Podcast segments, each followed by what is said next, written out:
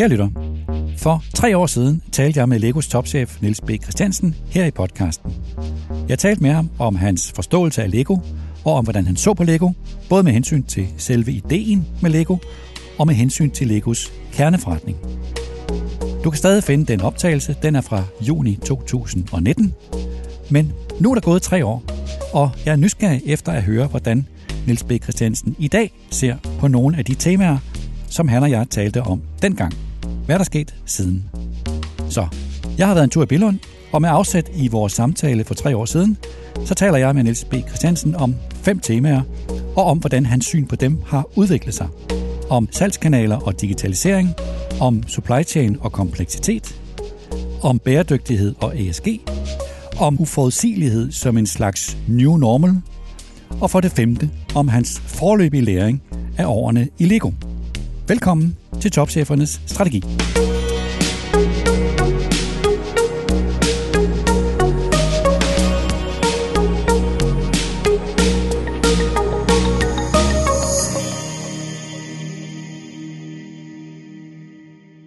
B. Christiansen, tak fordi jeg måtte komme. Ja, så tak.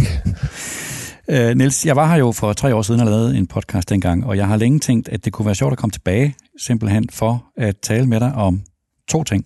Det ene, nemlig sådan de mere filosofisk fundamentale ting omkring Lego. Har dine svar på de spørgsmål ændret sig i løbet af de 3 år? Og så prøve at tale med dig om nogle af de helt aktuelle temaer, som både Lego naturligvis, men alle CEOs jo i øjeblikket kæmper med. Så det er sådan min dagsorden. Mm-hmm. Så det, jeg vil lige vende tilbage til, som vi talte om dengang, det var 2 spørgsmål. Og det første spørgsmål, det var det her med, hvorfor eksisterer Lego? Altså er Legos eksistensberettigelse, purpose, hvad man nu kalder det, er det det samme i dag, som efter din opfattelse og din forståelse af det, som det var for 3 år siden? Ja, det er det, og i virkeligheden kan jeg vel sige, nu fyldte vi 90 år her for i fredag, hvor vi fejrede det. Så det er jo faktisk også det samme, som den har været i alle de 90 år. Så det med, at vi arbejder virkelig på at give børn den bedst mulige start på livet, og give dem nogle af de værktøjer og de evner, der skal til at klare sig godt igennem livet, og få dem ind via leg tidligt i livet. Det er sådan set nøjagtigt det samme, tror jeg, som vi snakkede om for 3 år siden, og det står sådan fuldstændig fast, at det er det, vi vil. Så kan det jo over tid udvikle sig lidt, hvordan gør man bedst det i den verden, der eksisterer, men selve purpose eller eksistensberettigelse. Stimulerer børns legelæring. Ja, simpelthen. Det er uændret. Ja. Yes. Det andet, jeg spurgte dig om dengang, det var, hvad er egentlig Legos kerneforretning? Og grunden til, at jeg spurgte om det, det er, at det møder jeg jo indimellem andre topchefer, som ikke har sådan helt skarpt svar på. Og dengang, der sagde du, at Legos kerneforretning, den hvilede i princippet på 4 elementer, nemlig på klodsen, på byggesystemet, på brandet og på fællesskaber. Er det uændret i din opfattelse, i din forståelse af Legos kerneforretning, den samme i dag som for 3 år siden? Ja, det er fuldstændig den samme, og måske de allervigtigste elementer, det er netop, som du siger, det er byggesystemet, hvor klodsen jo er en integreret del af det. Så jeg siger, det er nøjagtigt det samme. Det, der nok er sket, er, at måske specielt på det, der hedder brand, og det, der hedder fællesskaber, der udvikler verden sig jo. Og man kan sige, der var en gang, hvor børn gik hen på legepladsen, og der brugte man så tiden, eller da jeg var barn, så var vi hen på fodboldbanen, og det var der, hvor vi hang ud og brugte en masse tid, og hvor vi også legede. Der sker jo nogle ændringer, og børn bruger mere og mere tid digitalt, så man kan sige, det fællesskab, der er, den måde, det udleves på, den måde, man har venner på, den måde, man er sammen med nogen om eftermiddagen. Det kan godt være digitalt i dag, hvor det var fysisk før. Så derfor så kan man sige, hvordan vi nøjagtigt definerer, hvordan vi når børn, og hvilke muligheder vi kan give børn, og hvilke af de her oplevelser, vi kan lægge foran dem. Det har nok udviklet sig lidt siden dengang, men kogt ned på de 4 punkter, så er det samme.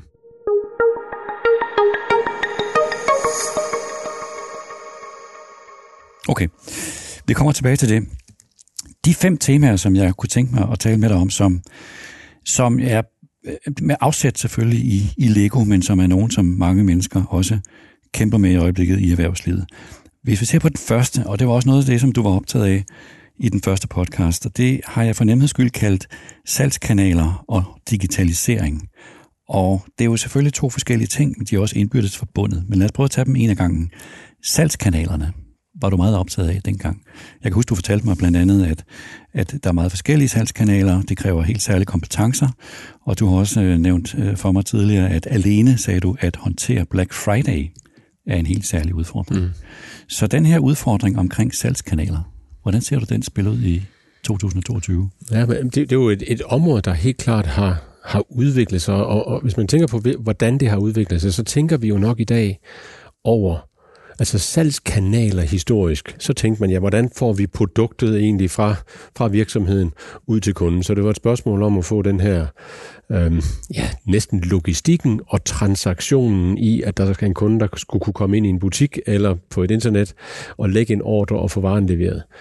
I dag er salgskanalens opgave jo sådan set meget bredere for os. Der er et stort element af brandopbygning. Du kan give en oplevelse i en kanal. Og en af de ting, vi to talte meget om for 3 år siden, det var jo også, at måske lidt mod trenden på det tidspunkt, der sagde jeg, at vi åbner nye butikker. På et tidspunkt måske var mange ting, okay, nu går det hele på e-commerce, og det går online. Butikken, den er outdated. Men vi har åbnet mange butikker. Vi har åbnet næsten 500 butikker, eller 400 butikker, Lego-brandede butikker, siden vi talte sammen for 3 år siden. Og deres opgave er ikke... Altså, det er ikke primært at få en transaktion eller få givet en boks over bordet. Det er faktisk at give den oplevelse der. Det er at komme ind i en butik og opleve hele Lego-universet og prøve noget af det af, måske få hænderne på det og blive begejstret. Ja, det er noget, hvor man altså viser sig frem og viser sit brand frem, specielt steder, hvor man måske ikke har været særlig synligt indtil nu. Ja, det kunne det være, men det kan også være steder, hvor man er meget synlig, hvor vi har brug for at give den oplevelse, at hvis alting bliver meget digitalt, jamen så får du ikke rigtig forbrugerne ind i det her univers og får virkelig prøvet det af nu. Jeg var faktisk selv i vores store flagship store på Fifth Avenue i New York i torsdag i sidste uge, så bare for under en uge siden, og det er jo helt fantastisk. Der kommer 6.000 mennesker igennem hver dag. Og hvis du bare står der og kigger, så er sådan et område, hvor man kan bygge sin egen minifigur. Der er totalt fuldt hele tiden. Der står hele familier sammen. Og den der ting, det kan du ikke lave, uden at du har fat i folk fysisk. Nu er jeg jo kendt i USA, og det er jeres historisk et af jeres største markeder, men det her er vel især også noget, som vi bruger i Kina og deres byer, hvor I ikke er så kendt. Ja, det er rigtigt. Vi bruger det meget i Kina, og jeg har også været ude ligesom at sige, at det er der, hvor... Altså i mange lande er det jo sådan, at forældrene har leget med Lego, da de var leget med Lego-klodser, da de var små. Det har de jo for eksempel ikke i Kina, så her opbygger vi et brand, som i virkeligheden er ukendt. Og der er det jo endnu mere vigtigt at få lov at mærke, hvad det er. Så vi har haft stor succes med også at åbne fysiske butikker i de her tier 3 og tier 4 byer, som er lidt ude på landet, selvom de er store byer. Og det har en klar brandopbyggende effekt, og vi kan mærke, hver gang vi gør det, så stiger brandstyrken, og så egentlig, jamen så stiger vandstanden i alle kanaler. Men det vil sige, en salgskanal, en moderne digital salgskanal, den handler ikke kun om at sælge, den handler også om at tænke et brand ind i det. Ja, det gør den. Og mellem alle de forskellige elementer. En salgskanal er jo ikke en salgskanal. Nu har vi snakket lidt om brandede butikker. Det er jo et element i vores.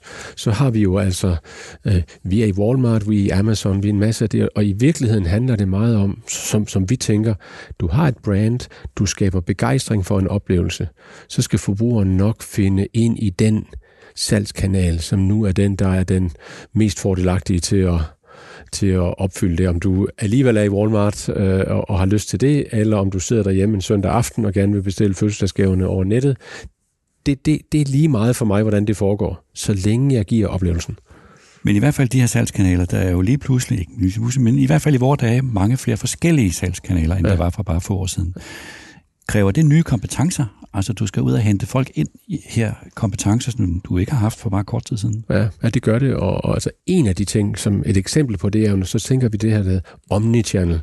Det er jo også det, at når der nu er forskellige salgskanaler, og den samme forbruger kan jo godt være på Fifth Avenue om torsdagen, og i Walmart og købe ind om fredagen, og kan sidde hjemme på nettet og enten spille eller gøre ting og sager om lørdagen. Det er jo nødt til at være en ensartet brandoplevelse, og også gerne forbundet sådan at hvis du har gjort noget et sted, jamen så kan du udnytte det der andet sted, eller du har, altså, så det nytter ikke noget, at det bliver sådan nogle meget isoleret, og at kunden kommer og siger, hov, er det nu også en Lego-oplevelse, ikke? Eller om de kommer i Legoland, så skal det passe, og den butik, der er i Legoland, skal passe med den anden. Så det bliver en stor opgave at kigge på det på tværs. Så trods de forskelle, der er i kanalerne, så skal på tværs af dem barnets eller kundens oplevelse være ensartet. Ja, Lego-brandet eller Lego-oplevelsen kan ikke være væsentligt forskellig de forskellige steder. Er der i de her salgskanaler, specielt selvfølgelig de digitale, I er jo sådan et premium-brand, at der er et pres for, at der sammenligner man på pris? Altså, hvordan sikrer du dig i de her digitale salgskanaler, at Lego ikke ender med at blive sådan konkurreret ned, altså på lavest mulige pris, fordi jeres value proposition gætter på er det modsatte, det er høj kvalitet. Ja, det er rigtigt. Altså, det er rigtigt. Vores value proposition er netop høj kvalitet, og også den her langvarige legeoplevelse, hvor du både kan bygge, og du kan rollespille, og du kan bygge om til evig tid jo nærmest, ikke? Jeg køber ikke helt præmissen om, at vi er et premium brand i den traditionelle, i hvert fald premium oplevelse. Så hvis nogen sidder derhjemme og tænker nu, okay, premium brand, det vil sige, det er i kategori Gucci, eller det er det ikke. Det er, altså i det lys vil jeg hellere sammenligne os med en Adidas eller en Nike, fordi vi er et produkt, som er premium i kvalitet og i holdbarhed, og derfor kan man måske også sige i pris på nogle punkter, men det er ikke premium i den forstand, at det kun henvender sig til en lille del af befolkningen. Det henvender sig til alle, og vi har jo faktisk en mission om at nå ud til alle børn i verden, og det vil sige, at vi er også i discountbutikker. Det ville et premium brand jo ellers ikke være, så vi er et brand, der vil ud til alle. Men er I sårbare overfor sammenligning af priser, og så finder kunden det billigste sted? Altså, jeg synes det vigtigste er, at brandoplevelsen er der. Vi kan jo ikke bestemme priser, og vil heller ikke bestemme priser, så det er hver eneste af vores kunder eller kanaler, der bestemmer det, og det synes jeg faktisk fungerer godt. Det, der er vores opgave som brandejer, det er jo at sørge for, at vi har nogle virkelig relevante og attraktive produkter, og vi har et brand, som forbrugerne gerne vil være i. Så tror jeg, det fungerer fornuftigt. Hvis man taber det, så kan man godt ryge over i noget af det, du siger.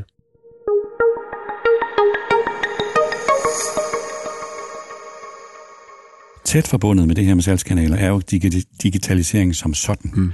Det er jo et kæmpe emne, som vi kunne tale om i timevis.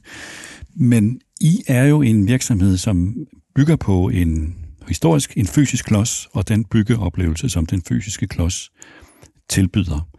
Hvordan håndterer du det? Hvordan sørger du for, at den tilfredsstillelse og stimulering af børns eller andres kreativitet udfolder sig i et digitalt univers? Ja, det er jo, og jeg tror, vi talte nok lidt om det for 3 år siden, det er jo altså en udfordring, vi har arbejdet med i nogle år, og hvor i virkeligheden, jeg tror, det er måske et af de punkter faktisk, hvor både min opfattelse og vel forståelse, og i virkeligheden den udvikling, der sker omkring os, har været hurtigst over de her 3 år, hvor der er jo ingen tvivl om, at vi er nødt til at være, relevante, og vi er nødt til at være, hvor børn er. Så man kan sige tilbage til det med, at vi er for alle, så kan det jo ikke nytte noget, at børn bruger al deres tid digitalt, og så fordi vores legeoplevelse omkring en fysisk klods er fysisk, det betyder jo ikke, at vi skal være fysisk. Så jeg tænker meget mere omkring, og måske kan vi tale metaverse på et tidspunkt, jeg tænker meget mere omkring, at når børn er digitalt, så forventer de, at de brands og de oplevelser, de også har i den fysiske verden, dem kan de også finde der.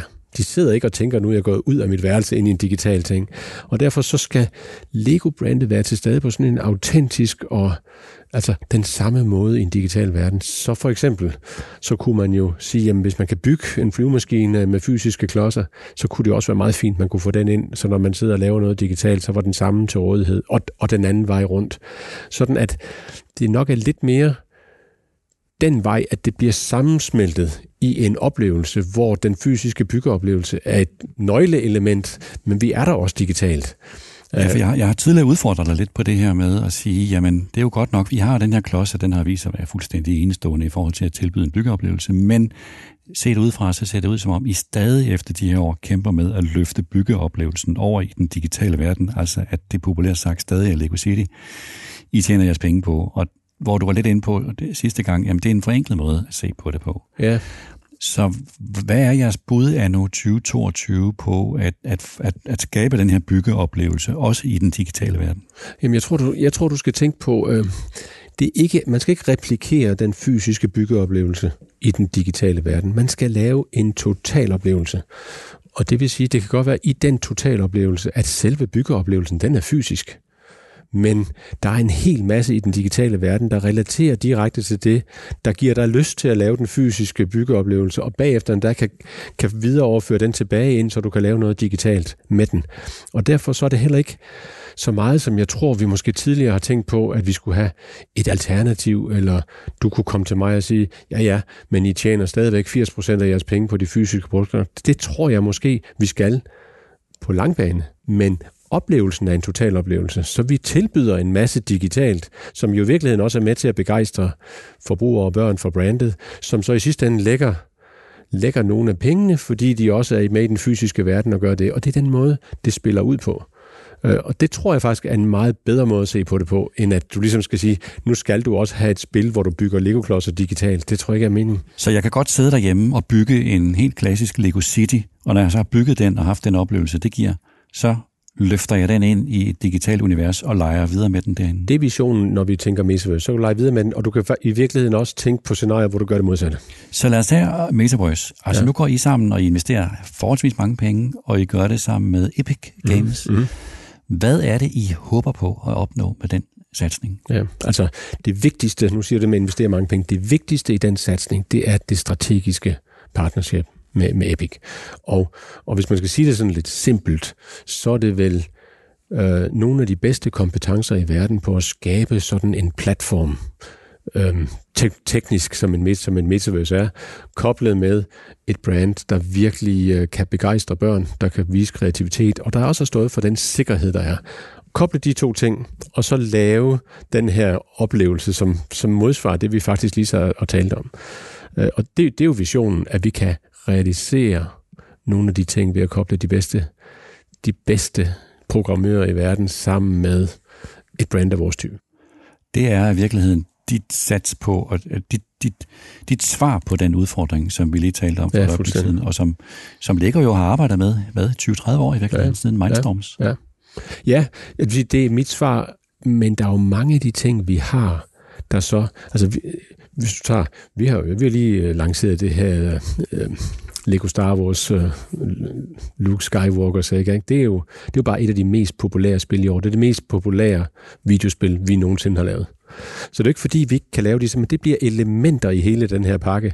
Ligesom vi har Lego Life, hvor der er 10 millioner, der logger ind hvert år og downloader og gør ved.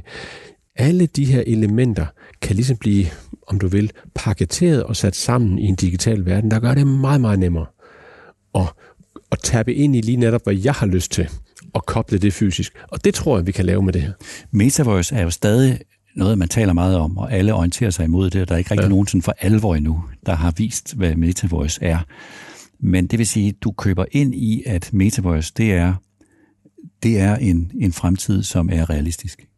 Det gør jeg, og jeg har også min egen opfattelse af, hvad jeg tror, det bliver, og jeg har også, det er et meget bevidst valg at gå med Epic, med den filosofi, der er omkring. Jeg var faktisk i North Carolina jo i sidste uge, og brugte tid både med Tim Sweeney, som er founderen af Epic, og hele teamet omkring alle de super idéer, der er på bordet nu, som vi skal realisere, og det er bare fantastisk at se, hvordan det kan ske.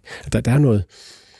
Når man tænker om metaverse, så er der mange forskellige definitioner. I min opfattelse er det er en platform, lidt a la de sociale medier, vi har i dag, men med en mere avanceret platform, hvor du kan tilgå en hel masse ting. Du kan sådan set være der. Det er der, du hænger ud, du går til koncert der, du køber ind der, du er med dine venner der, du spiller spil der, du går i biografen der, hvad end du gør. Og jeg tror, der kommer til at være et antal platforme, ligesom vi har kendt et antal sociale medier. Der bliver ikke ét metaverse. Der bliver ikke ét, tror jeg, selvom der er nogen, der har kaldt sig meta. Jeg tror ikke, der bliver ét. Jeg tror heller ikke, der bliver, sådan har det jo været med digitalt, der bliver heller ikke 100. Der vil være vindende platforme. Det, der ligger meget til Lego-brandet, det er at være en nøglesten, så en vigtig spiller i en af de her platforme, og forhåbentlig den, som er den mest åbne platform. Vi vil jo gerne kreativitet. Vi vil gerne have dem, der sidder og laver en masse ting. Alle de creators, der er også er digitalt, at de kan komme til bordet, og de kan arbejde på det i en åben platform, og det ikke er noget, der er overkontrolleret af en virksomhed. Og derfor er det her et rigtig godt match.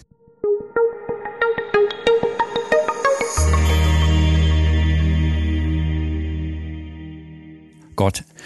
Vi kunne tale meget mere om Metaverse, men vi skal nå at komme videre. Og det andet tema, som jeg er interesseret i at høre om, det er supply chain. Altså, supply chain har jo vist sig at være vanvittigt vigtigt, og i hvert fald mange fik jo en forskrækkelse med corona, hvor det viste sig, at hele den der supply chain-tænkning, som du også selv har haft med at gøre i din fortid i Danfoss, altså at man laver en supply chain, som er globalt tænkt, som er raffineret, som nogle steder er tynd, og meget effektiv og meget værdiskabende, den viser sig pludselig også at være sårbar. Mm. Og derfor er der den her diskussion om, at man er nødt til at gøre den robust. Hvordan ser du den diskussion, både aktuelt i forhold til Lego, jeg er jo helt opmærksom på, at I bygger fabrikker, og så også generelt? Jeg vil måske, hvis vi starter med at have Lego-brillerne på, så har vi jo, egentlig været godt stillet på den måde, at vores supply chain er jo måske ikke lokaliseret, men den er regionaliseret, og dermed er den delt op. Vi har den kæmpe fordel, at vores fabrikker er sådan... I træskolængder, der kunne man sige, de er ens. De er fuldstændig ens bygget op, og de kan det samme, og de kan lave de samme produkter. Det giver en stor grad af fleksibilitet på tværs. Hvis en fabrik bliver sat ud af spillet af den ene eller anden grund, så kan andre fabrikker dække af. Det andet, det gør, det er jo, der er meget kort fra fabrik til forbruger. Og vi baserer os simpelthen på ikke at skulle sende en masse ting med containerskibe rundt i verden eller med fly.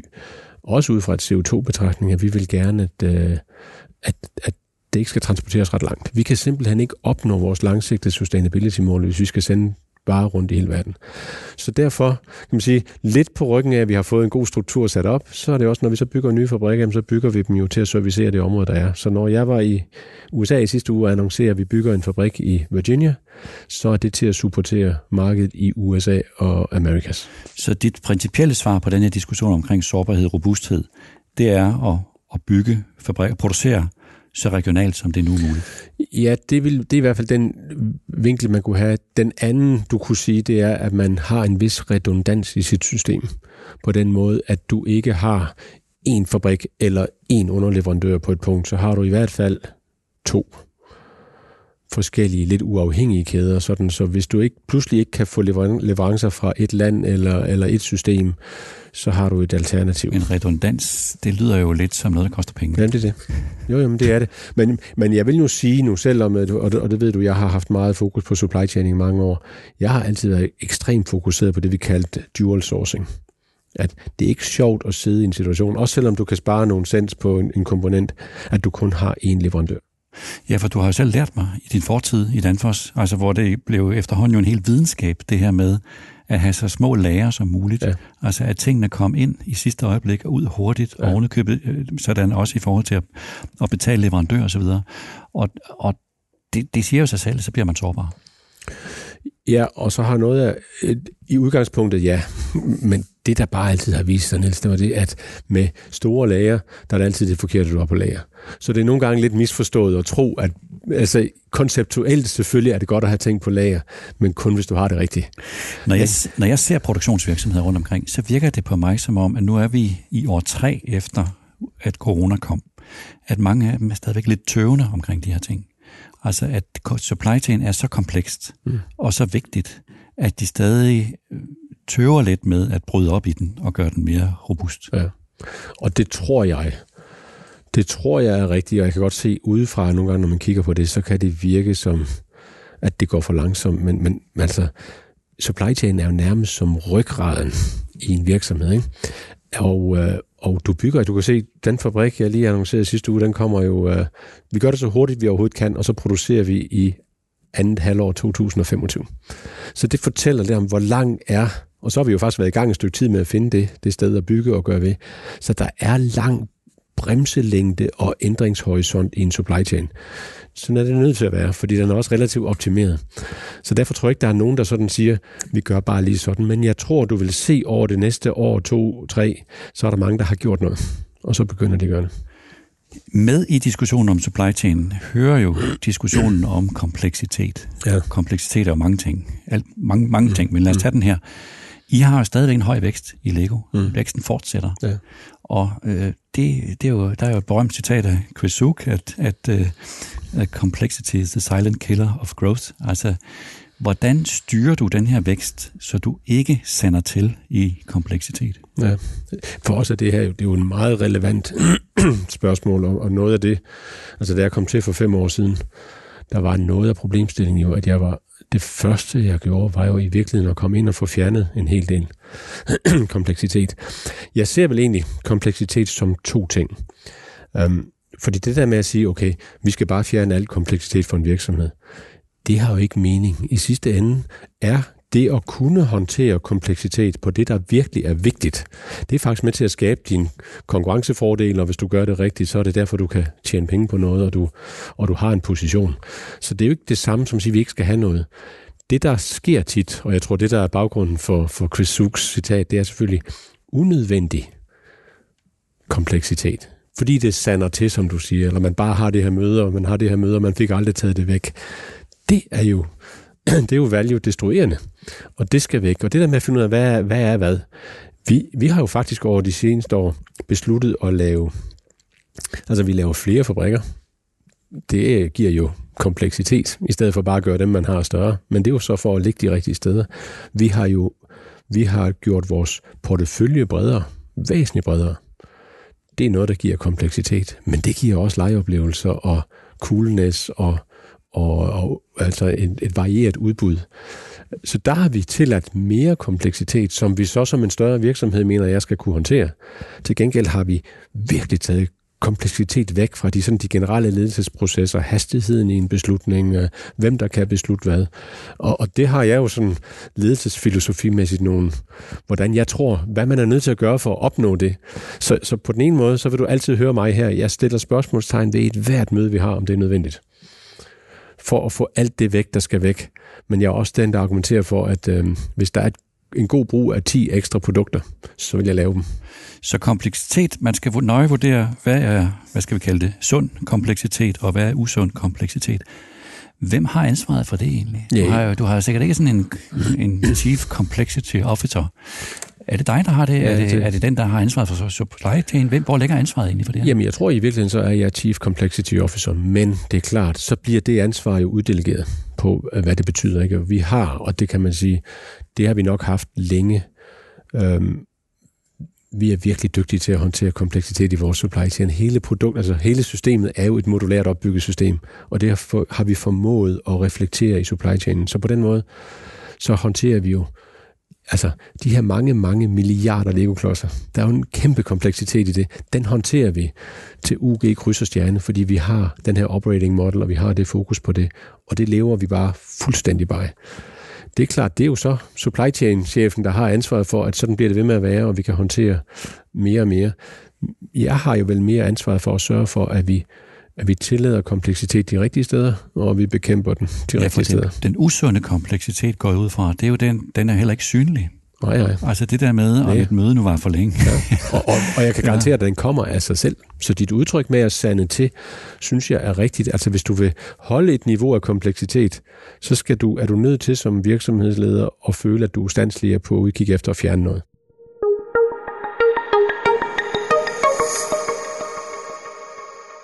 Det tredje tema, det har jeg kaldt bæredygtighed/ESG, og det er jo også et stort emne, som omfatter mange forskellige ting, men lad os prøve at starte et sted. Omkring bæredygtighed, det er jo sådan en strukturel udfordring, som alle er optaget af. Uanset hvad der øvrigt sker i verden, så er det en strukturel udfordring, alle må orientere sig efter. Jeg kan jo huske, at Lego i mange år har været optaget af det her med plastik af gode grunde. Ja. At man ser for sig man er nødt til at finde noget andet end plastik, fordi ellers så kan man en dag komme rigtig galt afsted, hvis plastik bliver endnu mere upopulært, eller hvad det er. Hvordan går det med at lave plastikklodser af noget andet end plastik? Vi kan lige komme tilbage, for der er flere elementer af det, men hvis vi lige fokuserer på plastikdelen først, så går det fremad. Men det er jo også et område, man kan sige, hvor det er svært, og vi er jo forbi det tidspunkt, hvor man kan sige måske for 7-8-9 år siden, hvor man holdt båltalerne og satte de store ambitioner. Nu har vi næsen i sporet, og vi er ved at gøre det. Og det vil sige, at det er jo et spørgsmål om at komme igennem en masse forskellige materialer, få dem testet fuldstændig ud, få deltaget og investeret i at være med til at lave nye materialer, som ikke eksisterer. Og selv den dag i dag, kan jeg jo ikke sidde her og sige nøjagtigt, hvilke materialer, der i 2030 sørger for, at vi er der. Men vi har gang i en masse ting for at komme derhen, og min opgave er vel nærmest at sikre, at vi investerer nok til, at det er klart overvejende sandsynligt, at vi kommer derhen. Så her har vi at gøre med et eller andet, der ikke er en lineær proces, og det er ikke et spørgsmål om, at du siger til mig, kan du ikke bare betale lidt mere for plastikken? Og så at den findes simpelthen ikke. Der findes i dag ikke materialer nok til, at jeg kunne lave alle Lego-klodser af biobaseret eller sustainable sourced plastik. Det er der hverken i volumen eller i type, sådan at Lego-klodsen vil have de gode karakteristika, den har. Det er der, tror jeg, i 2030, og der er vi også derhen. Så det er en udviklingsopgave af de lidt større. Så det kræver et teknologispring, som du ikke endnu kender faktisk? Ja, som jeg jo kan se tegnene på, som vi ved, hvem vi arbejder med, fordi vi tror, det er dem, der kan være med til at gøre det, og som vi selv lægger jo adskillige milliarder kroner ind i at få til at ske. En anden diskussion, Niels, nu, ESG rummer mange ting, så lad os prøve at tage den her. Altså en virkelig udfordring for mange virksomheder nu, det er jo det her med at tiltrække talenter. Altså man skal motivere især unge mennesker, det handler måske ikke så meget om løn. Nu sidder vi i Billund, og Billund er jo en dejlig by, men for et ungt talent, så er Billund måske ikke det oplagte sted at rejse hen. Hvordan tiltrækker I talenter til Billund og til Lego? Det er jo et stort tema. Vi er jo godt hjulpet af at have et fantastisk brand, og dermed også nogle... Altså, vi har et formål, som tiltaler rigtig, rigtig mange mennesker. Vi er her virkelig for at gøre en forskel.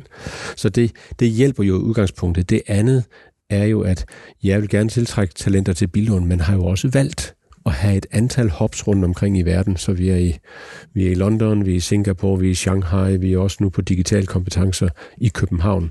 Så vi har altid et alternativ, hvis ikke man lige kan finde det talent, man gerne vil have i den første lokation, man starter. Det gode er altså, at vi får rigtig mange gode talenter til Billund, og jeg må sige, brandet betyder en stor del af det, og så de opgaver, vi har. Det var jo faktisk interessant at se her forleden dag. For første gang nogensinde, for eksempel i Danmark, der er Lego på toppen af listen over, hvem ingeniørstuderende og hvem udlærte ingeniører, der er erfarne ingeniører, hvor de helst vil arbejde. Så vi har altså også nogle visioner, nogle villighed til at investere bag noget og nogle arbejdsopgaver. Så de tiltrækker talent, dels med jeres purpose og dels med de opgaver, som I nu kan tilbyde dem. Ja. Det ligger jo i den diskussion, både i ESG og også det her med talent, at man også i vore dage er meget optaget af etik og etiske dilemmaer. Mm. Og der vil jeg jo, når jeg kigger ned over dansk erhvervsliv, så kan jeg jo se et dilemma mellem, at man kan risikere i hvert fald at have forskellige etiske værdier, afhængig af, hvor man er placeret henne i verden. Nu der er Rusland selvfølgelig, som er virkelig den nemme diskussion, men den svære diskussion, det bliver jo så Kina. Altså, man kan jo ikke have gætter på forskellige etiske værdier, afhængig af hvor man er henne. Hvordan håndterer du den diskussion over for dine talenter? Jamen, altså vi har jo... Altså, Lego-brandet, for det første hjælper det jo nok lidt, at brandet er så... at det er stærkt, men det er også meget tydeligt. Der er ikke så mange, der er i tvivl om, hvad et Lego-brand står for. Og så har vi jo altså et internt værdisæt, som også kommer meget tydeligt over bordet, som tiltrækker i hvert fald rigtig mange unge mennesker omkring det. Og det værdisæt er det samme for os i hele verden. Det er sådan set ikke et spørgsmål om, hvor man er henne på den sæt. Det gør jo ikke folk ens, og det gør heller ikke samfund ens på den måde, men det gør stadigvæk, at vi som virksomhed godt kan drive med et sæt af værdier, og der synes ikke, jeg har mange... Men når jeg taler med dine kollegaer, for eksempel omkring diversitet, og spørger, hvordan håndterer I det, så får jeg jo selvfølgelig svaret, at men det er positivt, og diversitet, det giver flere vinkler, og det er vi glade for, og når jeg så slukker båndoptageren, så siger jeg, at det er svært. Man kan meget nemt komme til at sige noget forkert, man kan nemt frygten for en shitstorm, man kan knap nok fortælle en vittighed længere, fordi den kan opfattes anderledes i en kultur. Ja. Det må være en udfordring, du også... Yeah. Tænker over. Ja, altså, det er jo... Ja, den er der jo... Det, jeg Jeg har det ærligt ikke sådan, også selvom vi slukker mikrofonen. Jeg tror, altså, vi er langt fremme langt den rejse. Og det, jeg tror også lidt det der med, at vi vil jo gerne give alle børn i hele verden, uanset hvor de kommer fra, og hvilken familie og hvilken baggrund de har, alle muligheder. Og det gennemsyrer lidt. Så det er... Altså, jeg brænder aldrig ind med en vittighed, som jeg ikke vil... på den, altså, fordi det... Jeg tænker ikke rigtig sådan mere. Jeg tror også, jeg har bevæget mig over de sidste 10 år. Det vil jeg gerne sige, men det er, der er vi lidt langt, og vi er også lidt hjulpet af de ting, og jeg synes, der går vi jo ikke på kompromis. Altså, det gælder alle steder. Men du er en global virksomhed, ja. Det må man jo sige. Ja. Og der er diversitet jo et virkelig vigtigt emne. Mm. Hvor meget fylder det i din hverdag, også når du skal præsentere noget for nogle medarbejdere, måske en anden kultur over Teams eller Zoom? Det fylder rigtig meget. Det fylder rigtig meget, og det fylder meget både i forberedelse og i bevidsthed. Men det tror jeg også, det skal, hvis man oprigtigt skal leve det. Så skal det jo være sådan, at det er jo ikke bare en båltale, vi holder, eller noget, der står på vores hjemmeside, og det er det ikke her. Og vi har da også over tid haft oplevelser, det her der også selv oplevelser internt, så kan kalde dem shitstorms, eller hvad det er, men i hvert fald, hvor nogen reagerer over noget, det er jo ikke i udgangspunktet altså, det er jo ikke en katastrofe. Hvis du har en kultur, der er åben, og folk ved, okay, kommer der det, jamen så lærer vi af det, og vi kører frem omkring det. Hvis du sådan prøver at lukke den til, så har du nok et problem, og der har vi en meget, meget åben dialog kørende med alle. Altså, hvis du går på vores jammer, så tror jeg, den ser anderledes ud, end den gør i mange virksomheder. Så det er meget inde på livet hver eneste dag. Så det er sådan set virkelig en del af dagligdagen på en måde, jeg tænker lidt mindre over. Du oplever ikke, at diversitet rummer nogle indbyrdes konflikter, for eksempel blandt medarbejdere, som det kan være svært at forene? Jo, det rummer konflikter, men det gør det jo sådan set, uanset om du lader det komme til overfladen eller ej. Så jeg køber præmissen om, at hvis der var nogen, der troede, at det var løst med bare at få en bedre repræsentation, så du sagde, nu har jeg mænd og kvinder og alle mulige kulturbaggrunde og underrepræsenterede grupper samlet. Det er sådan set bare startpunktet. Den egentlige lederopgave, den kommer at udnytte den diversitet og rent faktisk få det til at ske, og det starter med at blive mere svært, før det bliver bedre. Og det tror jeg bare, man skal i. Fordi så jeg er enig med dig, du hører bare nogle ting. De ting er der bare alligevel, selvom du ikke hører dem. Og det er nok bedre at høre dem, tror jeg.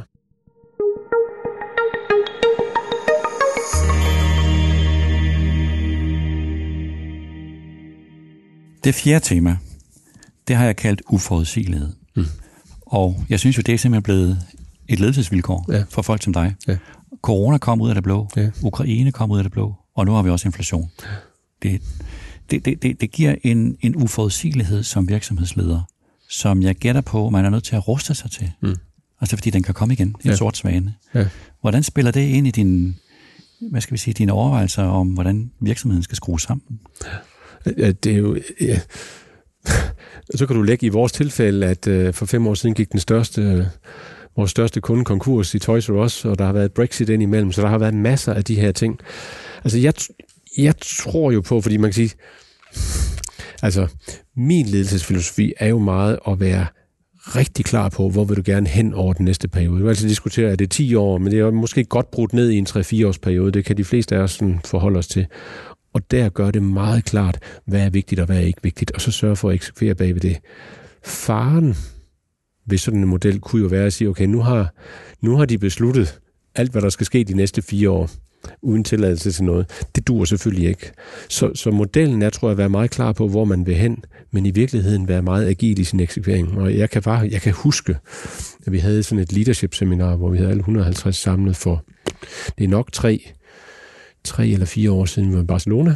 Der var sådan en stormvejr udenfor, og så brugte vi det her lidt som at snakke om, at jamen, den her plan, den er i virkeligheden meget klar på, hvor den vil hen, men den er lavet til at håndtere store bølger. Og der brugte vi Toys R Us som eksempel, som gik konkurs dengang. Jeg havde jo ingen anelse om, at der skulle komme covid, og at vi skulle få en Rusland-Ukraine-situation. Og ved heller ikke, hvad der er, der sker bagved. Men jeg tror bare, du er nødt til at vide, hvor du vil hen, og så må du simpelthen håndtere den der, når den er, uden at gå i panik. Og hvordan gør man det? I virkeligheden er det er jo nok nogle af de tidspunkter, når sådan noget lige udspiller sig, det er noget af det tidspunkt, det er det er ikke særlig rart at være CEO, fordi der har du i hvert fald ikke, du har aldrig prøvet lignagtigt det der før, ikke? Og der ligger nogle vurderinger. Altså, i starten der med covid, hvem kunne vurdere, hvor længe det ville vare, hvem det ville ramme, hvor alvorligt det ville blive, ikke? Og du kan sige lidt det samme med Rusland og Ukraine, ikke? Altså, det var jo inden for 2 dage eller sådan noget, vi besluttede at stoppe al shipment til Rusland. Det kan du ikke vide, om er den rigtige beslutning. Men der er du nødt til at tage den relativt hurtigt, og der peger lyset lidt på den administrerende direktør lige at få det legnet op. Og så skal du ligesom have eksekveret rundt om det, og have håndteret, hvordan gør vi det, og få klarhed på det. Så er det jo fantastisk, hvad en organisation kan derefter. Altså, det skal man heller ikke undervurdere. Men det er klart, i en situation, hvor man er i en krise, hvad det kan være corona, det kan være Ukraine, hvad det nu er, inflation, så sidder folk og kigger på CEO'en. Og så er det dig, der skal tage en beslutning. Ja. Jeg ved godt, du træffer den sammen med nogen. Der er mange rundt om det, ikke? Men i sidste ende, ja. Men jeg er mere interesseret i, du ved, hvordan indretter du din organisation sådan, at den er, som du kalder det, agil. Sådan, at når der sker noget mærkeligt, og det kommer måske i overmorgen, så kan den håndtere det, i stedet for at gå i stå og sidde og vente på dig. Ja, altså, jeg tror jo, at når man har, det har været meget min filosofi også, hvis du har en klar retning på, hvor du gerne vil hen, og du kan kommunikere den på en måde, at du kan få en organisation til at leve ind i den, så kan du lægge mere beslutningskraft ud. For det er jo det andet, der er super vigtigt, ikke? Altså igennem corona, vi har jo ikke misset én produktlancering. Det vil sige, der har siddet designere og designede produkter, og alt det er blevet kørt helt fuldstændig over, så der er lavet forme, og de produkter er kommet og produceret igennem en coronatid, hvor ingen kunne være på kontoret. Det er jo ikke, fordi jeg har siddet og taget en hel masse beslutninger. Det er simpelthen, fordi det har været klokkeklart, hvem der kunne tage de beslutninger, og hvad opgaven var at prøve at få dem ud. Og så jeg tror meget på, at den klarhed giver en mulighed for, at der er mange, der kan have power til at tage de rigtige beslutninger, og forskellige dele af organisationen kan faktisk nå til samme mål, for det er så klart, det er der, vi vil hen. Så et meget klart mål, og så størst mulig beslutningskraft ud? Ja, lidt tilbage til vores kompleksitetsdiskussion. Hvis du i princippet, det kan godt lyde lidt teoretisk, hvis du kan bringe hver eneste beslutningskompetence ned på det lavest mulige niveau, så er du så godt rustet som overhovedet muligt til at være agil.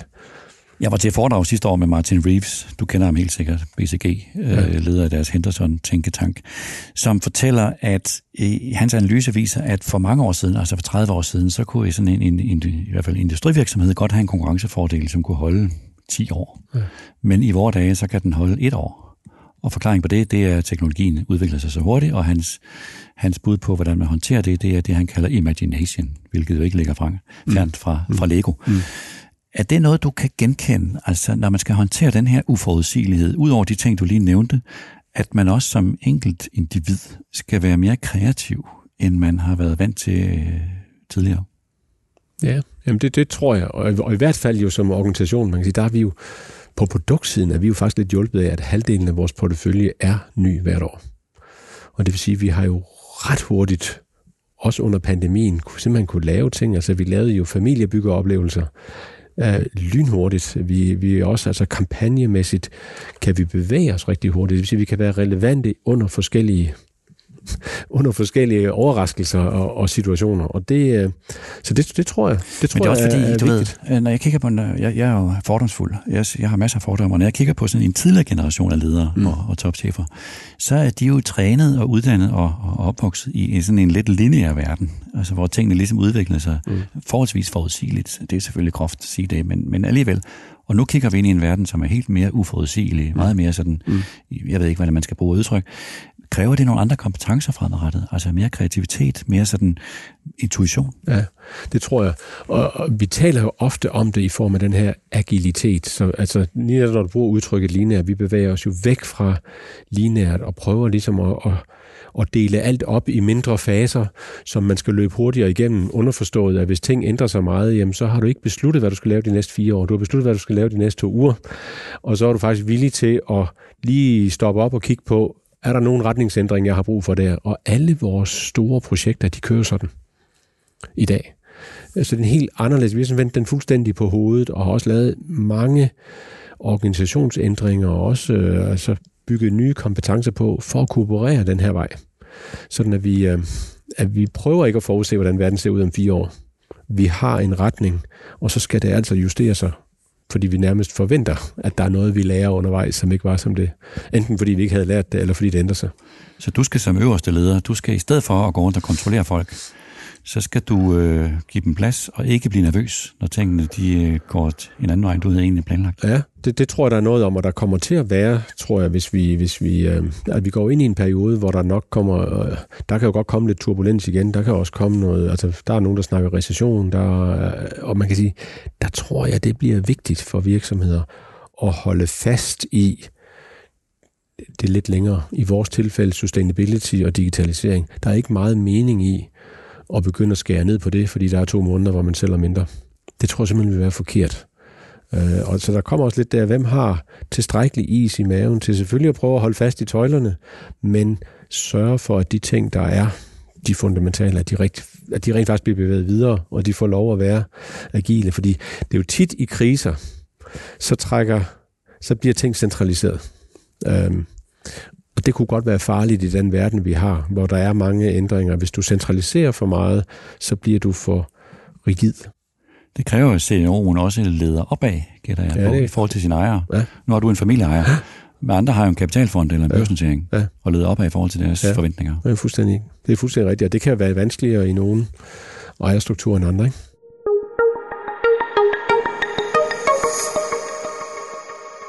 Niels, vi skal til at slutte. 5. emne, vi har travlt. Nu har vi været igennem undervejs, hvad du har, din forståelse af Lego og de her temaer, aktuelle temaer. Hvis du helt på falderæbet skulle prøve at opsummere, nu har du været her i 5 år. Hvad den Niels B. Christiansen, som sidder overfor mig nu i forhold til for 5 år siden, hvad har du lært?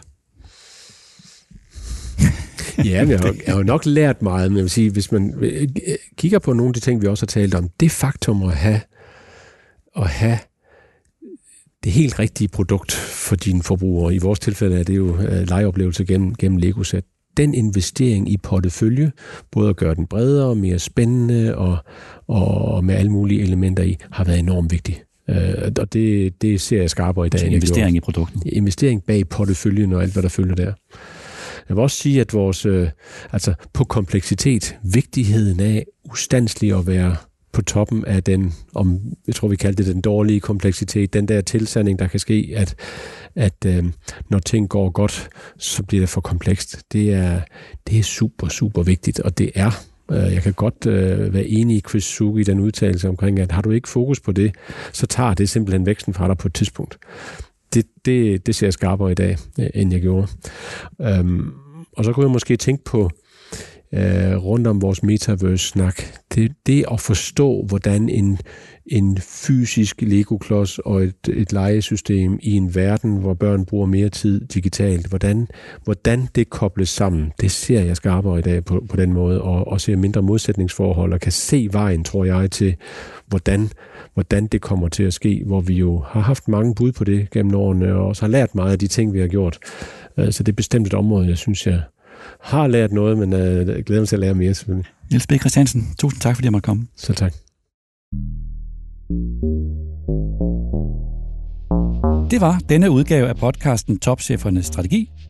Hvis du er interesseret i at høre det interview, som jeg lavede med Niels B. Christiansen for 3 år siden, og som er et afsæt for denne udgave, så kan du, som nævnt i indledning, stadig finde det. Det er dateret juni 2019. Tak til Niels B. Christiansen. Tak til Mie Christensen, der redigerede udsendelsen, og tak til dig, der lyttede med.